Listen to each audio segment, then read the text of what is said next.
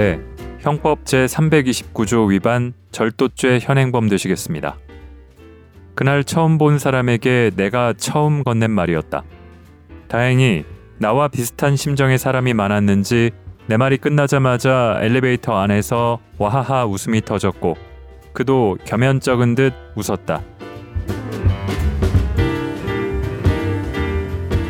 나중에 확인해 보니 그는 역시 텀블러를 반납하지 않았고 직원은 미회수 텀블러 보증금을 돌려받을 수 없었다고 한다.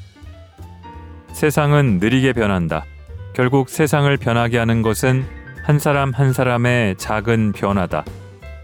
텀블러를 끝내 반납하지 않았던 그가 살아가며 절도라는 단어를 마주할 때마다 약간씩 불편해지기를 바란다.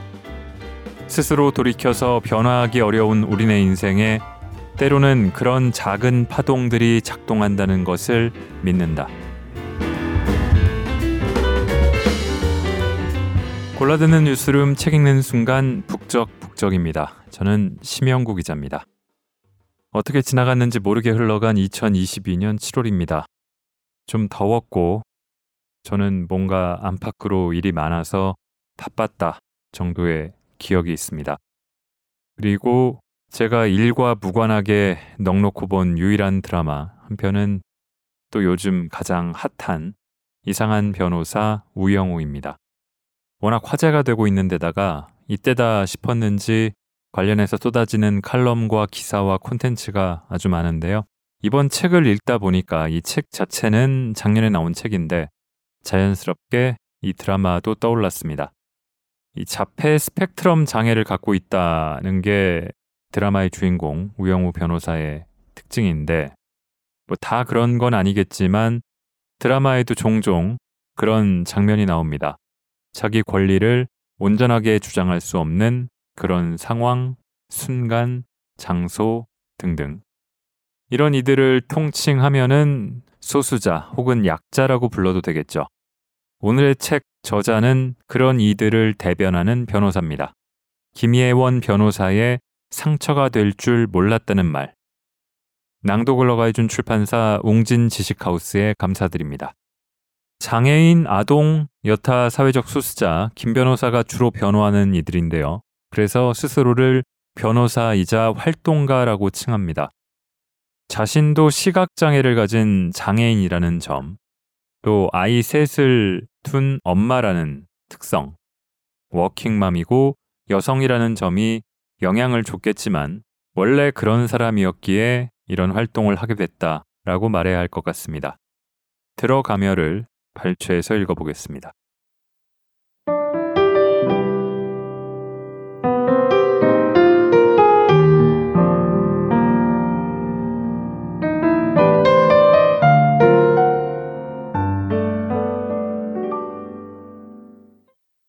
결국 한 사람이다. 이제 막 초등학교 6학년이 된 어떤 아이를 처음 만난 곳은 경찰서 영상 녹화 조사실이었다. 아이는 오른쪽 귀에 작은 피어싱 링을 4개나 달고 있었고 옆에는 아이보다 조금 키가 작은 엄마가 서 있었다. 우리가 만난 이유는 아이가 며칠 전 만취 상태로 아는 오빠와 아파트 계단에서 술을 마시다가 강간을 당했기 때문이다. 피해자의 나이만으로 가해자가 처벌되는 미성년자 의제 강간 사건이라 조사는 간단히 끝났지만 내 눈앞에 엉켜 있는 현실은 그리 간단하지 않았다. 아이가 무슨 말을 할 때마다 눈에 불꽃을 튀기며 등짝을 후려패는 엄마를 말리다가 더는 안 될 것 같아 엄마를 조사실 밖으로 내보내는 사이 아이 입에서 튀어나온 쌍욕이 귓가로 날아들었다. 그 사이로 보이는 수사관의 가늘게 뜬 눈과 고개를 가로저으며 혀를 끌끌 차는 모양새는 음소거 처리된 또 다른 욕설이었다. 그렇게 짧고도 긴 조사가 끝나고 가장 고생한 아이를 다독이며 돌려보냈다. 며칠이 지나 연락을 해보니 지금 거신 번호는 없는 번호라는 안내 멘트가 흘러나온다. 학교 선생님에게 물어보니 아이는 가출을 했다고 한다. 며칠 뒤 아이가 무인 점포에서 친구들과 아이스크림을 그냥 들고 나오다가 잡혀 경찰에서 조사 중이라는 어머니의 전화를 받았다. 자기 스스로 권리 옹호가 불가능한 피해자들을 무료로 대리한 지 벌써 10년이 되었다. 그래서 가해자의 입장은 배제하고 너무 피해자의 입장만 생각하는 것 아니냐는 오해를 받기도 한다. 사실 사건 속에서 내가 힘을 보태는 일은 이 사람이 원하는 진짜 자기 모습을 찾아가는 과정이다.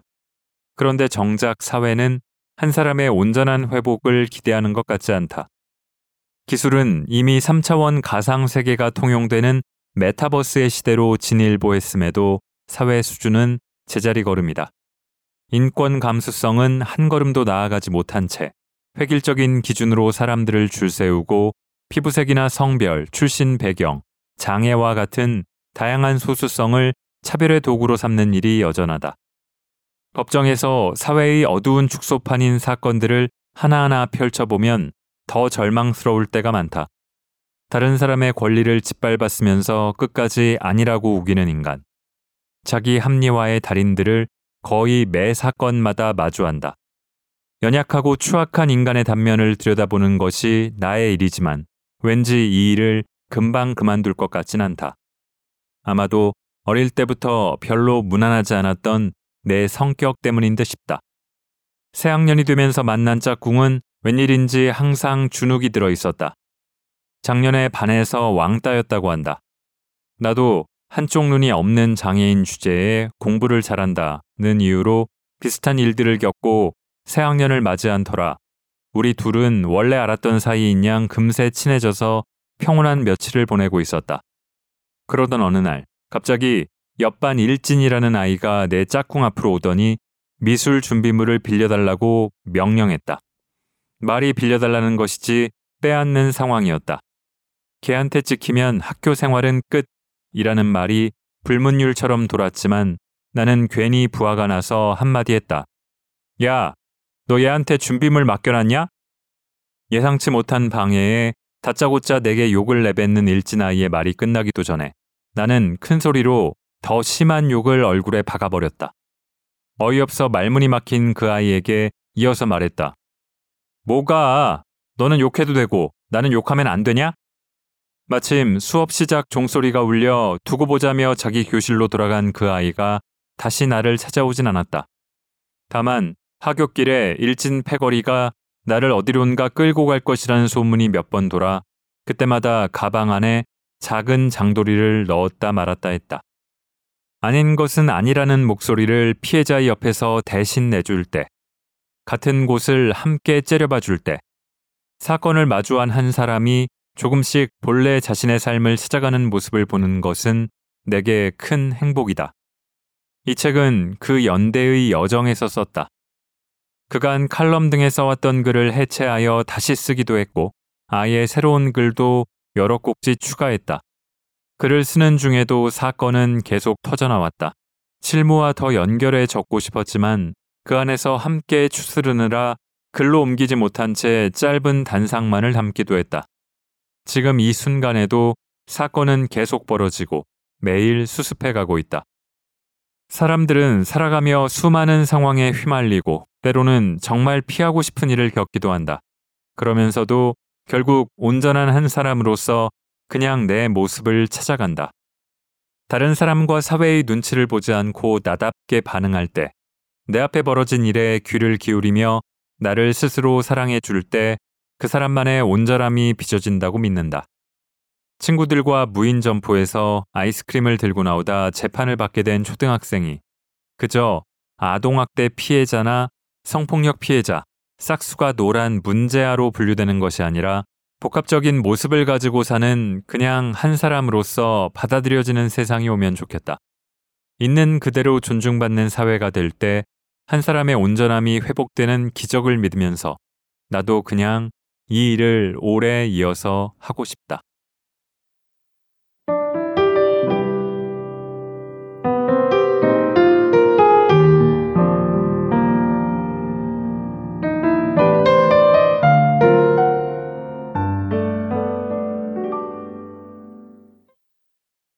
자기 스스로 권리 용호가 불가능한 피해자들을 돕고 한 사람의 온전한 회복을 바라는 것 뿐인데 어쩌면 제약이 많고 고충이 많습니다. 아동, 여성, 장애인, 성소수자 이런 조건들을 또 중첩해 가진 사람들. 다수가 아니고 주류가 아니고 힘이 없다는 이유로 간과하거나 무시되는 일이 비일비재한데 그런 폭력을 또 여느 평범해 보이는 사람들이 아무렇지도 않게 일상에서 저지르는 일이 적지 않죠. 오래된 비유지만 저는 이 책을 읽으면서 고대 그리스 철학자 소크라테스가 자신을 신이 아테네에 보낸 등예와 같다고 했는데요. 이 등예가 벌레인데 말이나 소는 덩치가 크고 살이 찌면은 움직임이 둔한데 등에는 그런 마소를 찔러서 피를 보게 하고 눈을 뜨게 하고 또 활기 있게 움직이게 하는 그런 작은 벌레입니다. 그런 등의 역할을 하는 사람들 중에 김혜연 변호사도 포함되어 있지 않을까요? 아닌 걸 아니라고 말하는 이야기를 읽겠습니다.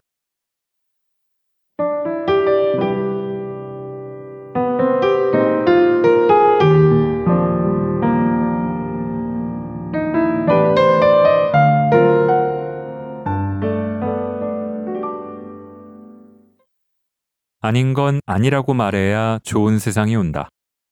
친한 동생들과 택시를 타고 이동 중이었다. 제법 막히지 않고 잘 미끄러져 간다 싶더니 이내 군뱅이 걸음이다. 무슨 일인가 창밖을 내다보니 마침 저 앞 관공서 주변에 청년들이 모여 집회와 시위를 하고 있었다. 청년이 살아야 나라가 산다라지만 청년을 꽂아 놓은 보리자루보다 못하게 취급하는 불평등한 정책을 자주 경험했기에 차가 막혀도 내심 응원하며 택시 안에서 시위 구호에 동참하고 있었다. 그런데 갑자기 정적을 깨는 택시 기사님의 한마디. 학생들이 하라는 공부는 안 하고 저게 뭐 하는 짓인지 찌쯧. 일단 가만히 있었다. 백발의 기사님께서 왜 처음 보는 승객인 우리 앞에서 저런 말을 하실까 의아했지만 뭐 기분 안 좋은 일이라도 있으신가 싶어 못 들은 척 가만히 있어 봤다.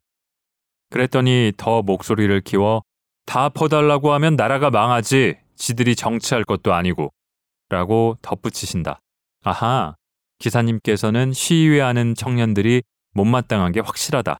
이유는 머리에 피도 안 마른 젊은 것들이 하라는 공부는 안 하고 어른들의 의사결정에 덤비다니 하는 괘씸함 같았다.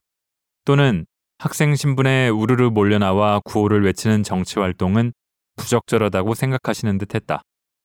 기사님께서 기왕 본인의 속마음을 말씀하셨기에 나도 속마음을 말씀드려야 할 것 같았다. 그런데 처음부터 그게 뭔 소리랍니까? 라는 식으로 대화를 시작하기에는 도착지까지 거리가 좀 많이 남아 있었다. 기사님은 저 나이 때 어디 계셨어요? 내 질문에 약간 당황하셨는지 아무 말도 없으시다. 그래서 한국에 계셨어요? 라고 다시 여쭤봤다. 광복쯤 태어나 전쟁을 겪은 한반도 격동의 시대에 청년기를 마치셨을 것 같아 던진 말이었다. 예상대로 기사님은 경성에 있었지 라고 대답해 주셨다. 경성에 계시던 청년 시절에 나라 때문에 우라통 터지고 열받는 일은 없으셨어요? 라고 다시 여쭤봤다. 말에 무엇하랴. 그야말로 혼돈의 시대, 격동의 시대 한가운데를 온몸으로 걸어간 청년은 말 못할 울분과 고뇌가 적지 않았으리라. 그렇게 시작된 우리의 대화는 급진전되었다. 기사님의 젊은 시절 이야기를 듣다가 되물었다. 저 청년들도 그렇게 말하고 싶고 소리치고 싶지 않을까요? 그러자 기사님은 고개를 저으며 아니라 하신다. 그때는 다들 어려웠기 때문에 울분이 있을 수 있지만 지금은 다 먹고 살만 하고 나라에서 복지가 잘 되어 있기 때문에 저렇게 사회에 불만만 가지면 오히려 사회가 발전할 수 없단다. 그런 건 정치인들이 할 일이고 학생이면 본분에 맞게 공부를 열심히 해야 한다는 것이다. 그래서 다시 이렇게 여쭤봤다. 기사님, 그런데 얼마 전에 서울의 버스 전용 차로가 확 늘어난다고 뉴스 나오던데 어떻게 생각하세요? 그렇게 되면 기사님 같은 택시 기사님들은 안 좋아지는 것 아니에요? 그러자 기사님은 내 질문의 맥을 이해하셨는지 잠옷 떨떠름한 표정으로 그건 그렇지 우리한테 물어보지도 않고 막 하며 말끝을 흐리신다. 기사님, 바로 그런 게 정치예요. 정치가 뭐 별건가요? 이 땅에 사는 사람들 이야기를 골고루 듣고 좋은 방향으로 뭔가를 결정하는 게 정치죠. 그래서 정치는 저 국회에 있는 사람들, 힘께나 쓴다는 사람만 하는 게 아니라 기사님과 저처럼 평범한 시민들이 목소리를 크게 내야 하는 거예요. 저는 그런 의미에서 아까 저 청년들이 고맙더라고요. 공부하기에도 엄청 바쁠 텐데 저렇게 모여서 같이 목소리를 내는 게 얼마나 힘든 일인데요. 기사님은 말없이 운전하시고 나는 다시 해맑게 창밖 풍경을 구경한다. 얼마 뒤 목적지에 도착했고 요금을 계산하고 내리면서 기사님께 감사하다고 인사를 드렸다. 내리자마자 동승자였던 동생이 하는 말. 언니, 조마조마해서 죽는 줄 알았잖아. 아저씨가 확 길에서 내리라고 할까봐. 하여튼 언니는 진짜 못 말린다. 일을 하다 보면 좋게 좋게 넘어가지 않아야 하는 사람들을 만난다. 악의적으로 저러는 건 아니겠지 하면서 그냥 넘어갈까 하는 순간들을 마주할 때 뒤로 물러서지 않고 그 마음을 어떻게라도 표현해버리는 나 자신이 솔직히 좀 당황스러울 때도 있다. 피고인이 수사 단계에서부터 아나무인으로 굴던 사건이 있었다. 이제 막 성인이 된 어린 여성의 경제 상황을 이용해 접근하고 돈을 많이 줄 테니 아르바이트를 하라고 했다. 피해자는 피고인이 운영하는 술집 주방에서 안주를 만드는 아르바이트를 하게 되었다. 피고인은 피해자에게 원래 업무 범위를 벗어나 손님 접객을 시킨 혐의와 상습적인 성추행, 성희롱 혐의로 재판을 받고 있었다. 재판에 와서도 아무런 반성 없이 끈기 없이 중간에 그만두어 자신에게 경제적 타격을 입힌 알바생, 피해자 탓을 하며 혐의를 부인하기에만 급급했다. 나는 피고인의 법정 진술이 얼마나 재판부를 기만하는 것인지 조목조목 반박하는 의견서를 제출하고 공판기일에 출석해 판사님께 차분히 주요 내용을 진술했다. 진술을 듣는 피고인의 표정이 점점 일그러졌다. 재판을 마치고 법정 근처 화장실에 다녀오는데 법정 밖 복도에 아직도 분이 안 풀린 피고인과 그 변호사가 보였다. 1층으로 내려가려면 그들을 지나쳐야 했기에 앞으로 걸어가는데 피고인 변호사가 일부러 피고인 들으라는 듯이 나를 향해 이렇게 말했다. 졌단 것도 변호사라고. 순간 내가 지금 뭘 들은 거지 싶었다. 대응할까 무시할까 대응할까 무시할까 1초 사이에 말풍선 100개가 머리 주변에 비눗방울처럼 생겼다 사라지길 반복했다. 그 와중에 머리와는 상관없이 내 몸은 이미 고개를 돌려 주변 상황을 확인하고 있었다. 법정 경위가 없고 비교적 조용한 복도 상황을 확인한 다음 발걸음을 돌려 그 피고인과 변호사 쪽으로 걸어갔다. 예상치 못한 나의 동선 변화에도 짐짓 태연한 척을 하던 두 사람에게 다가가 나지막히 한마디 했다. 부끄러운 줄 아세요. 그러고는 뒤돌아 성큼성큼 걸어 나왔다.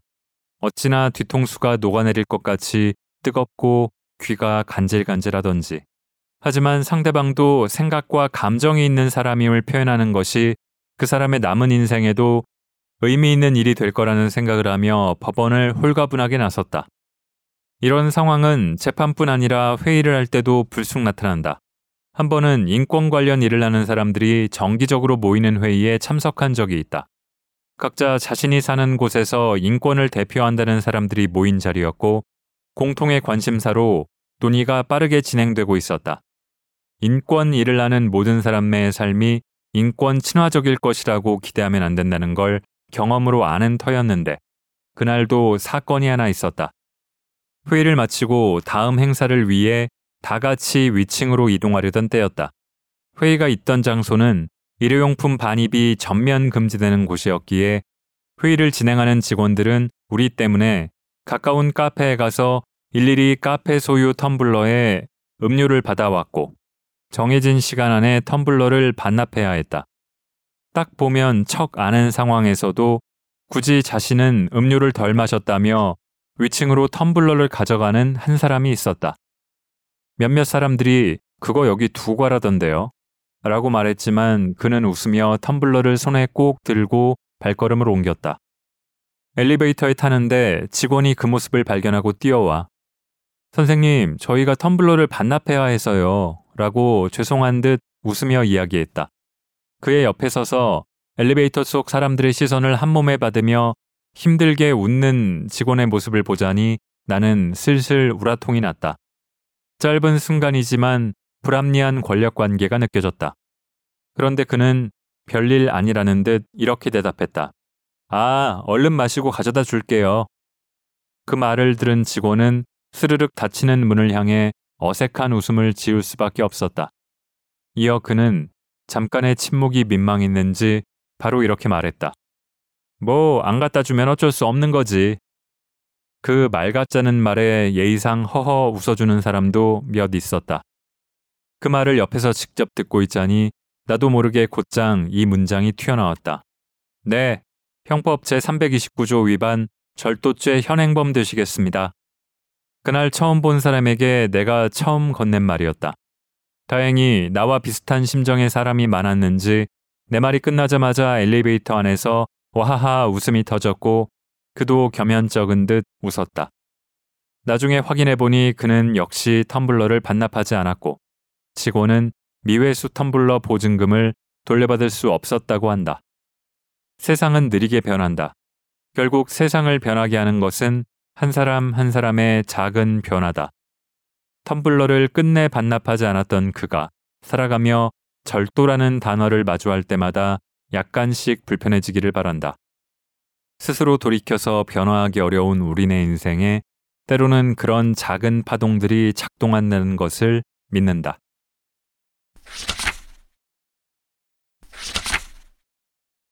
사귀었다는 납작한 말 속에 가려진 이야기. 성폭력 전문 상담 공부를 해야겠다는 생각이 든 것은 변호사 생활을 시작하고 몇 년이 지나서였다. 지적 장애 여성 피해자를 많이 만나다 보니 비슷한 피해일지라도 겪은 사람의 장애 상태에 따라 표현 방식이 천차만별이라 접근이 무척 어려웠다. 내가 법률가랍시고 멋대로 사건을 판단하지 않으려면 먼저 당사자의 언어로 사건을 읽는 훈련을 해야겠구나 싶어서 성폭력 전문 상담원 자격 취득 방법을 알아보았다. 마침 둘째가 뱃속에서 무럭무럭 자라나고 있었는데 출산 이후 아마도 생애 처음이자 마지막 육아휴직을 몇 개월 내기로 마음먹은 상황이었다. 8개월 정도의 시간을 어떻게 재미있게 보낼지 궁리했다. 첫째를 낳고 50일부터 들썩이는 엉덩이를 참지 못해서 애를 둘러매고 여기저기 일하러 다니던 못된 버릇을 이번에는 미연에 방지하기로 했다. 돌아다니지 못하게 집안에 셀프 유배할 계획이 필요했다. 원래 산후 계획은 논문 하나 쓰기, 사회복지사 자격증 따기였는데 하나 더 추가했다. 성폭력 전문 상담원 자격증 따기. 둘째가 태어나고 100일이 좀 지났을 때 성폭력 전문 상담원 과정에 입문했다. 겨우 팔뚝만한 아기를 메고 와서 강의를 들으며 젖을 먹이던 내 모습에 같이 강의를 듣던 사람들이 농담 반 진담 반 나를 아동학대로 신고하겠다고 했다. 아무리 내가 하고 싶은 일이어도 아기에게 부담이면 안 될 것 같아서 포기해야 하나 고민하는데 마침 동생이 선뜻 하루에 몇 시간 아기를 봐주겠다고 손을 내밀었다. 너무 고마운 그 손을 덥석 잡고 두둑한 현금 뭉치를 넘겨준 다음 날부터 나는 편하게 유축을 하면서 상담원 과정을 이어갈 수 있었다. 3주 정도 매일 몇 시간씩 엄마 없이 이모와 지내며 잘 먹고 잘 웃고 잘 자는 아기의 도움을 받아 무사히 성폭력 전문 상담원 자격을 받았다. 누가 보면 아무것도 아닌 종이 한 장일 수 있지만 나로서는 천군 만마를 얻은 기분이었다. 이 어려운 이야기를 어떤 언어와 관점으로 어렵지 않게 나누고 풀어야 하는지 많이 생각하고 배운 시간이었다. 자격증을 취득하고 몇 년 뒤에 만난 소민 씨는 태어날 때부터 지적 장애가 있던 20대 초반 여성이었다. 잠깐 이야기를 나눠보면 지적 장애가 있는지 알기 어려웠다. 밝고 부침성 있는 소민 씨의 이야기에 나도 모르게 빠져들 때가 많았다. 도시에서 나고 자란 소민 씨는 특수학교가 아닌 집 근처 일반 학교에 다녔다. 같은 학교에 장애인 학생이 있긴 했지만 지적 장애인은 거의 만날 수 없었다. 지적 장애가 조금이라도 있으면 다 시설이나 특수학교로 보내던 시절이었다. 다행히 시설이 아닌 집에서 지낼 형편이 되었던 소민 씨가 일반 학교에서 통합 교육을 받은 이유는 바쁜 부모님의 생활 편의가 가장 컸다. 특수학교가 집에서 너무 멀었기 때문이다. 집에서 가까워 손이 덜 간다는 이유로 일반 학교에 다녔지만 학교에 지적장애 학생을 잘 챙겨주는 사람은 아무도 없었다. 학창 시절 내내 그림자처럼 따라다니던 따돌림은 소민 씨의 마음에 크고 작은 멍을 만들었다. 새로운 사람이 있는 곳에 갈 때 내가 여기에서 환영받는 존재인가 아닌가를 민감하게 감지하며 모르는 사람에게 잘 보이려는 성격도 그 시기에 더 강해졌다. 이렇게 비장애 학생들과 같은 교복을 입고도 철저히 유리된 채 살다가 세월이 흘러 일반 중학교와 일반 고등학교를 졸업했다. 이제는 지긋지긋한 학교에 가지 않으니 좀 살만하겠다 싶었다. 그런데 하나도 좋아지지 않았다. 집에 남은 소민 씨는 더 외로웠다. 특수학교에 다니는 장애 학생들은 고등학교 반을 졸업하면 직업반으로 옮겨 2년 정도 더 학교라는 공간에 남아 취업 훈련이나 취업 지원을 받을 수 있었지만 소민 씨에게 취업은 언감생심이었다. 학교에서 받은 따돌림이 차라리 그리울 때가 있을 만큼 지겨운 일상이 이어졌다. 탈출구가 필요했다. 엄마와 아빠는 소민 씨에게 화장도 못하게 하고 외출도 못하게 했다. 집에서 할 수 있는 일은 퍼즐 맞추기와 레고 조립이 전부였다. 머리가 좋아진다나 뭐라나. 그렇게 1년 넘게 집이라는 시설에 갇혀 지내던 소민 씨는 더는 못 참겠다는 생각이 들었다. 홀린 듯 아무렇지도 않게 어느 날 오후 가출을 감행했다. 난생 첫 일탈에 가슴이 두근두근했지만 그래봤자 집 근처 지하철역 주변 큰 공원에 나선 정도였다. 불야성 같은 공원 가로등 덕에 늦은 밤까지 사람이 끊이지 않았다. 공원 벤치에 앉아 사람 구경하고 세상 구경하는 동안 시간이 순식간에 지나갔다. 저녁이 되자 꼬르륵 소리가 들렸다. 배가 고파왔다. 집에 다시 돌아갈까 생각하는데 마침 엄마한테 전화가 걸려왔다. 이대로 들어갈 수는 없다는 생각에 집 근처에 잘 있다고 걱정 말라며 전화를 끊었다. 뭐 어떻게든 되겠지. 왠지 어른이 되고 처음으로 맘대로 뭔가를 한다는 생각에 무섭지만은 않았다.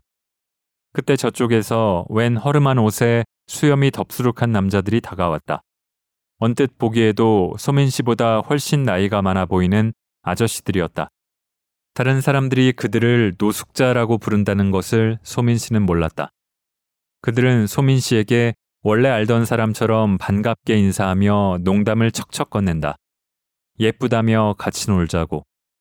심심했는데 모르는 사람들이 먼저 놀자고 해서 내심 기뻤지만 너무 대놓고 좋아하지 않으며 그러겠다고 했다. 공원 가로등 아래서 저녁 대신 컵라면을 먹었다. 컵라면 수가 사람에 비해 턱없이 모자라 국물만 얻어 먹었는데도 너무 맛있었다. 난생 처음 소주도 마셨는데 목이 타들어가는 것 같았지만 아무렇지도 않게 크 소리를 내며 넘겼다. 밤이 깊어지자 소민 씨가 잘 곳이 없다는 것을 눈치챈 일행 중 한 남자가 자기 집에 가서 잠을 자라고 했다. 조금 무섭기는 했지만 몇 시간 동안 공원에서 남자의 무리들과 이야기를 나누고 깔깔 웃으면서 놀았기에 별 걱정은 없었다. 집에 연락해 볼까 싶었지만 전화기 배터리가 다 떨어졌다. 저녁부터 자정이 넘어서까지 소주도 먹고 맥주도 먹고 과자도 먹었기 때문에 이제는 어디서 좀 쉬고 싶었다. 그래서 조금 망설이다가 그 남자를 따라 나섰다. 남자가 사는 방은 너무나도 작았다. 방이라기보다는 창고 같다는 느낌이 드는 곳이었다. 냄새도 많이 났다. 다른 사람들이 그 동네를 쪽방촌이라고 부르는 것도 소민 씨는 몰랐다. 그렇게 몇 날 며칠을 그와 함께 보냈다. 소민 씨는 남자를 오빠라고 불렀고, 오빠는 어디서 빵이나 우유를 얻어와서 소민 씨에게 주었다. 태어나서 가족이 아닌 사람과 이렇게 오래 시간을 보내기는 처음이었다. 오빠가 무슨 말을 하는지 잘 못 알아듣는 때가 많았지만 그래도 살면서 처음 해보는 여러 경험들이 신기했다. 가족들이 실종 신고를 한 지 며칠이 지나 경찰이 각고의 노력 끝에 소민 씨를 발견한 다음 날 나는 처음으로 소민 씨와 이야기를 나눌 수 있었다. 가족들이 옆에 있을 때는 한마디도 안 하더니 공원에서 했던 게임에 유독 관심을 보이는 나에게는 묻지도 않은 여러 이야기들을 해주었다. 저는 오빠랑 결혼했어요. 우리 둘이는 앞으로도 같이 살기로 했어요. 사랑하는 사이니까. 오빠가 저한테 엄청 잘해줬는데 왜 자꾸 저랑 오빠랑 무슨 일이 있었는지 물어보는 거예요? 이렇게 신나게 오빠 이야기를 하는 소민 씨가 모르는 일들이 있었다.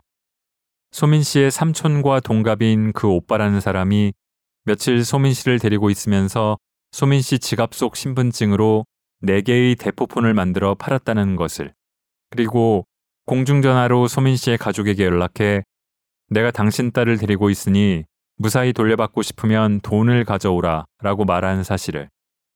그래서 잠복해 있던 경찰에게 잡혀 지금은 구치소에 가 있다는 사실을 모두 모른다. 어디까지 이야기를 해주어야 하나 고민이 많이 되었다. 소민 씨에게 성폭력의 정황이 있다고 말해주자 수사기관은 왜 성폭력이라고 봐야 하는지 의아해했다. 어쩌다가 소민 씨가 가출을 했고 어떤 이유로 사랑하는 사이라고 진술했는지 그 맥락을 이해할 수 있는 법이 아직 없기 때문이다. 지적장애 여성을 대상으로 하는 성범죄 사건을 이해하려면 지적장애 여성의 사회 문화적 맥락을 이해하는 것이 선행되어야 합니다. 지적장애인은 비슷한 시기에 많은 사람과 폭넓은 인간관계를 맺기 어렵습니다. 그래서 주변에 있는 소수의 인적 관계에 지나치게 매진하고 과하게 의존하는 경향을 보입니다. 이는 지적장애 여성이 어떻게 자라오고 생활하는가를 들여다보면 더 쉽게 이해할 수 있습니다. 여성이 지적장애가 있을 경우 어릴 때부터 가정에서 순종과 통제에 익숙한 생활을 해온 경우가 많고 협소한 인간관계를 가지고 있습니다. 그러다 보니 자신에게 조금만 잘해주는 사람, 특히 비장애인이 나타날 경우 쉽게 친밀감을 드러내기도 합니다. 가해자의 돌봄에 길들여진 지적 장애인은 가해자로 인한 착취 상황에 어떻게 대응할지 혼란스러워합니다. 사회적으로 고립되어 자라왔기에 애정과 관심을 받으려고 원치 않는 성적인 관계에 끌리기 쉽습니다. 이런 상황에서 성적인 관계에 실제로 나가게 되면 이것을 성범죄로 인식하기보다는 애정 관계로 인식하여 그 관계를 어떻게 처리해야 할지 알지 못하는 상황에 처합니다. 가해자는 피해자를 가족들로부터 고립시키고 자신이 연락을 피하거나 거부하는 것이 피해자에게 큰 심리적 압박이 된다는 것을 이용하는 경우가 많습니다. 설령 문자 메시지를 통해 나눈 대화에서 피해자가 먼저 연락하거나 애정 표현을 하는 것처럼 보이더라도 애정 관계라고 단정하기보다는 이 힘의 불균형을 반드시 수사 과정에서 고려해야 합니다. 아무리 의견서를 써서 내고 수사기관을 설득해도 우리 사회가 이러한 상황을 화관으로 단정 짓는 한 사건의 결과는 달라지지 않는다. 결국 성폭력 사실은 입건조차 되지 않은 채 내사 종결되었다. 실현당했다고 속상해하는 소민 씨를 위로할 수 있는 방법을 찾다가 마침 집에서 가까운 장애인 성폭력 상담소 부설센터에 자주 모임 프로그램이 있다는 것을 알아냈다. 가지 않겠다는 소민 씨와 가족을 설득해서 둘이 함께 첫 모임에 나섰다. 재미없을 거라는 예상과는 완전히 다르게 흥미로운 활동이 이어지자 정작 소민 씨가 가장 적극적으로 활동했다. 소풍 가고 같이 장을 봐서 먹을 것을 만들어 먹고 작품을 만들어 발표회를 하면서 신나게 웃는 무리 속에서 한층 밝아진 소민 씨를 다시 만났다. 그날 소민 씨가 내게 해준 이야기가 인상적이었다. 내가 나를, 나를 가장 많이 사랑해줘야 해요. 왜 그런 이야기를 하는지 길게 설명하진 않았지만 소민 씨가 어떤 생각의 길을 지나 그 말을 내게 내놓을 수 있었는지 짐작되었다. 나도 연신 맞장구를 치며 가해자에게 합당한 벌을 받게 해주지 못해 미안한 마음을 잘게 쪼개어 보냈다. 다음에 이런 사건을 또 만나게 되면 장황한 설명이나 의견서를 내지 않아도 성착취로 단죄하는 세상이 오길 바라며.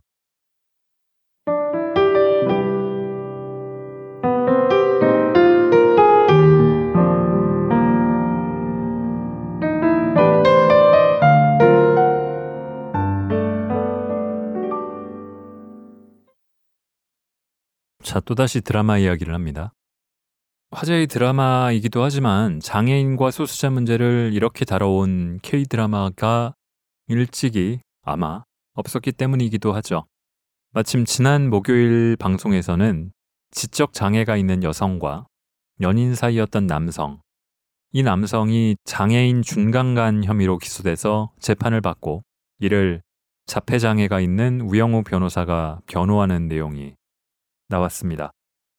뭐 스포일을 하지 않기 위해 자세하게 말씀드리진 않겠습니다만 우 변호사도 좀 충격을 받았던 것 같고 자신의 상황과 오버랩이 되기도 했고요. 보면서도 이런 갈등 상황들을 사실 현실에서 떠올려 보고 진지하게 생각해 보기는 쉽지 않기 때문에 또 그렇게 다룬 드라마나 영화도 별로 없었기 때문에 많은 시사점을 던져주는 내용이었습니다. 이렇게 자기 스스로를 변호할 수 없는 사람들을 그들의 편에서 온전한 한 사람으로 회복시키기 위해 노력하는 김희연 변호사의 이야기. 이 책 내내 어떻게 보면 잔잔하게, 어떻게 보면 조근조근하게, 어떻게 보면 또 약간은 분노를 하면서 읽게 되는데요. 이 여름 드라마의 팬이신 분들은 더더욱 함께 읽어보시면 좋지 않을까.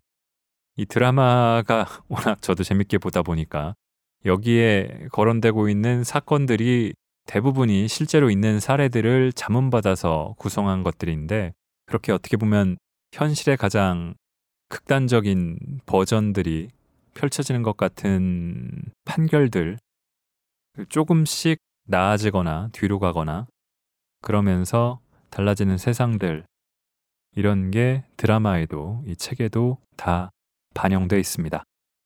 좀 제가 오늘 특히 더 중언부언한 것 같은데요. 그런 저의 소개나 설명과는 다르게 책은 정말 재미있게 의미 있게 쉽게 읽을 수 있습니다. 관심 가시는 분들은 들어보신 다음에 한번 읽어보시길 바라겠습니다. 날이 무척 더운데요. 이제 8월 한 달 지나가면 또 금세 9월이 오고 가을이 오겠죠. 가을을 기대하면서 북적북적 오늘 여기서 정리하겠습니다. 들어주신 모든 분들 감사합니다.